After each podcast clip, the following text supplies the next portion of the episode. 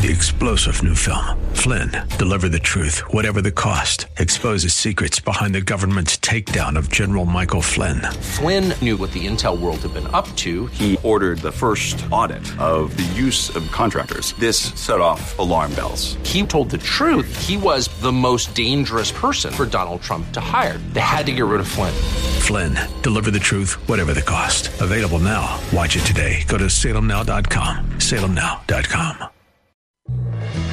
Submit your faith story or prayer request today at jennifer-jackson.org. You're listening to Simply for Women.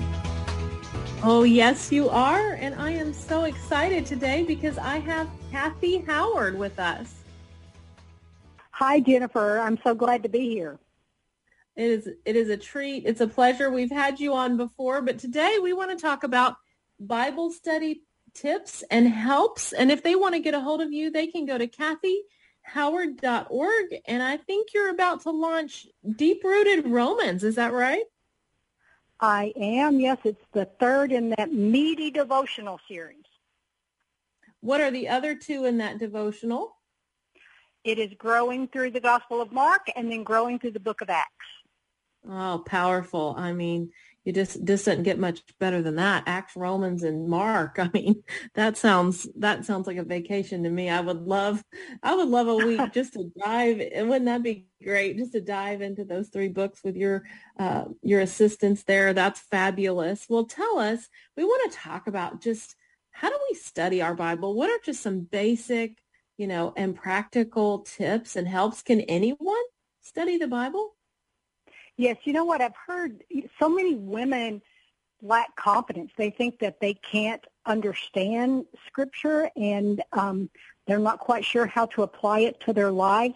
But but here's the thing: even with the depth of God's Word, with the right tools and the right approach, any Christian can read and understand, enjoy, and apply God's Word. Oh, that's so encouraging. That's what I want to do. I know that's what they want to do. Where do you start? So you you know you have this big Bible, uh, the the right. starting point. I I always tell people uh, the Book of John or Psalms, but where do you where do you say they start? You know, I often encourage women to start in Mark, and the the reason being, it is a gospel. It's the story of Jesus, but it's more action packed. You know, John is so deeply rich in in teaching. It's it's very mm-hmm. teaching heavy, mm-hmm. and Mark mm-hmm. is a bit more accessible for the beginning Bible student because because it is action packed and quick. Sorry, that, that is my my dog shaking its bell. Anyway, I was distracted for a moment. anyway, for for one day, I stayed uh, home and have a home studio. And normally, I'm in the actual radio studio. So anyway, welcome Graham, my dog. I named him after Billy Graham. so oh, uh, that's a great but, name and hopefully he won't bark at us. But yeah, oh, I love that. So the book of Mark, it's a little more action packed. That's true. And I love all the healing stories in the book of Mark. It's a, it's definitely very, still very personal.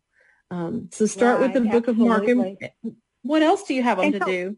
Well, I will. One of the things that when I start walking women through how to study the Bible, one of the first things I do is is give them three common traps that we often fall into that will immediately get us off track. And mm-hmm. so I warn about approaching the Bible with the wrong focus. In other words, we come with a self-centered focus rather than a God-centered focus. We come thinking, okay, what am I going to get out of this today? What what am I going to find to apply to my life today? And yes, the Bible is for us, but the Bible is not primarily about us. I think when we rearrange our uh, perspective and remember that Scripture is God revealing himself to mankind, which is just an incredible thought, that the first thing we should do, and I think this is a great place to start when we open God's Word, is that we want to see what is God teaching us about himself. And so mm-hmm. that is a great place to start. Rather than, and this is the second common trap, is jumping straight to, straight to application. We want to we want to read a passage and say, okay, what does that mean for me? How do I how should I apply this to my life? But we we often will misapply it if we don't back up and do the first thing, which is what did God mean when he wrote this? We want to observe the text and look for the meaning so that we can then properly identify the spiritual truths and principles and then apply them to our lives. It's a little oh, bit. Oh, I think that is so backward. important. I often say a text without a context is a pretext. And you have a verse I within like a chapter, that. which is in a book, which was then in either the New or Old Testament, which is within the whole Bible. Exactly right. Exactly right. Um, but let me just quickly mention that third common trap we fall into is sometimes we want to apply culture to scripture rather than scripture to culture. And we just Mm. got to remember the nature of God's word. It reflects his character, true and unchanging. So those are the three common traps, and then some really great. I, I teach women what I call the 4R Bible study method. It's um, Uh-huh. it's just a simple inductive method, which the basic steps of proper inductive Bible study is observation to see what it says, interpretation to understand what God meant, his one true eternal meaning, and then we seek to apply that eternal meaning to our lives. One eternal meaning, endless application. But we need to do just the simple work first before we apply it. So um, my four R's is first of all read, and I encourage women to read uh, the passage in more than one translation because it really expands our understanding and do it in you know different kinds of translations like read it first of all in one of the more literal word for word translations and then read one of the um, the more the translations that are um, not quite so word to word and, and wooden the big idea for big idea type of translation What about a step is- paraphrase? Do you ever read those as well? Yeah, I do. And I, I think paraphrases have its place, but if we're talking Bible study with the end goal of, of application and transformation, I would stay away from the paraphrase um, just because it's it's technically not a translation. Paraphrases are, are done by one person rather than a team of biblical scholars. So though maybe you could, it could aid in your understanding, I wouldn't depend on a paraphrase. Absolutely. I totally agree. I enjoy a paraphrase, like uh, perhaps uh, the voice or the message, just almost as uh, relaxation reading or Right. enjoyment. And I think that's Right. important too, is sometimes to, uh, you know, take an evening and say, you know, I'm just going to enjoy the word tonight. And so that's what I, that's where I really enjoy the, the paraphrase. But yeah, do you, do you use tools such as Bible Hub or something that shows you those different translations or are there certain translations that you like better? Well, I, I typically, yeah, and I, I do use Bible Gateway, blueletterbible.org, because both of those have all the translations and in Blue Letter Bible, you can look up the, the what the original words are.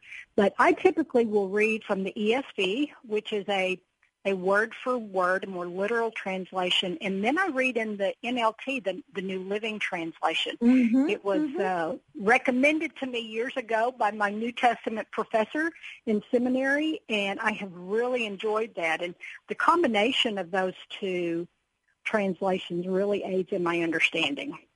Absolutely. So the ESV stands for English Standard Version. Um, Mhm. What about, are there, uh, you know, my husband went to seminary with many of the, the professors he knew that put together the, the N, NIV, the original NIV from the 80s. Right. And that too, that was a team of translators um, from different backgrounds, but you know, that is powerful. I think he said there were, I, I can't remember. I'll, I'll say it wrong. I want to say over eight uh, that worked together on that Right. one. But what do you, um, do you have a certain style Bible that you like, such as, you know, the NIV Study Bible or a Thompson Chain Reference Bible? Are there ones that you recommend? Right. You know, I have not really used a study Bible in recent years because I have other really favorite go-to resources. One of my favorite resources, and this is when we start talking about um, really understanding the original meaning, and you mentioned literary context.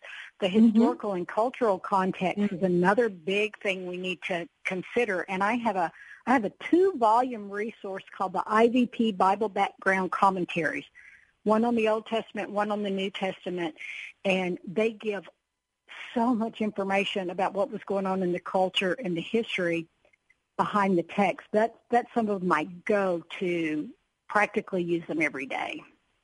Oh yeah, you know we studied the Bible and the land of the Bible. When you go to Israel, some of that comes alive too. I challenge everyone to put that on your bucket list.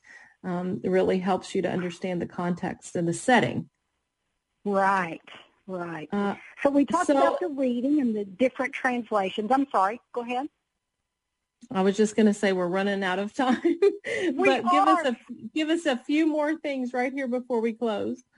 quick hint. Um, second R is is record. In other words, like be a biblical journalist and and take notes. What are the facts you see? What are the word pictures you see? What commands do you see? What information about salvation?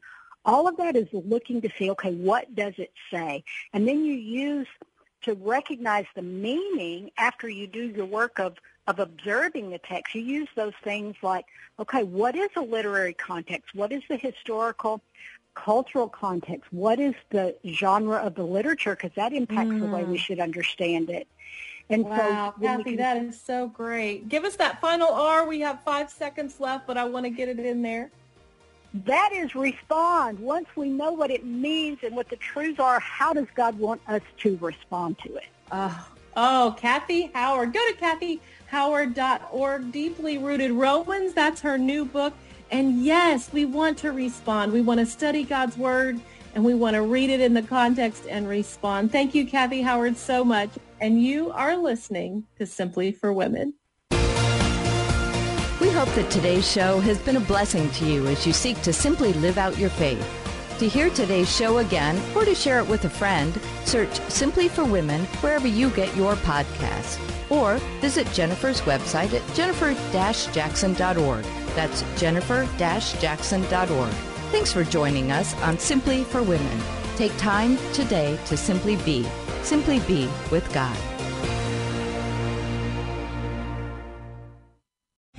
Three star general Michael J. Flynn, head of the Pentagon Intelligence Agency, knew all the government's dirty secrets. He was one of the most respected generals in the military. Flynn knew what the intel world had been up to. He understood its funding. He ordered the first audit of the use of contractors. This set off alarm bells.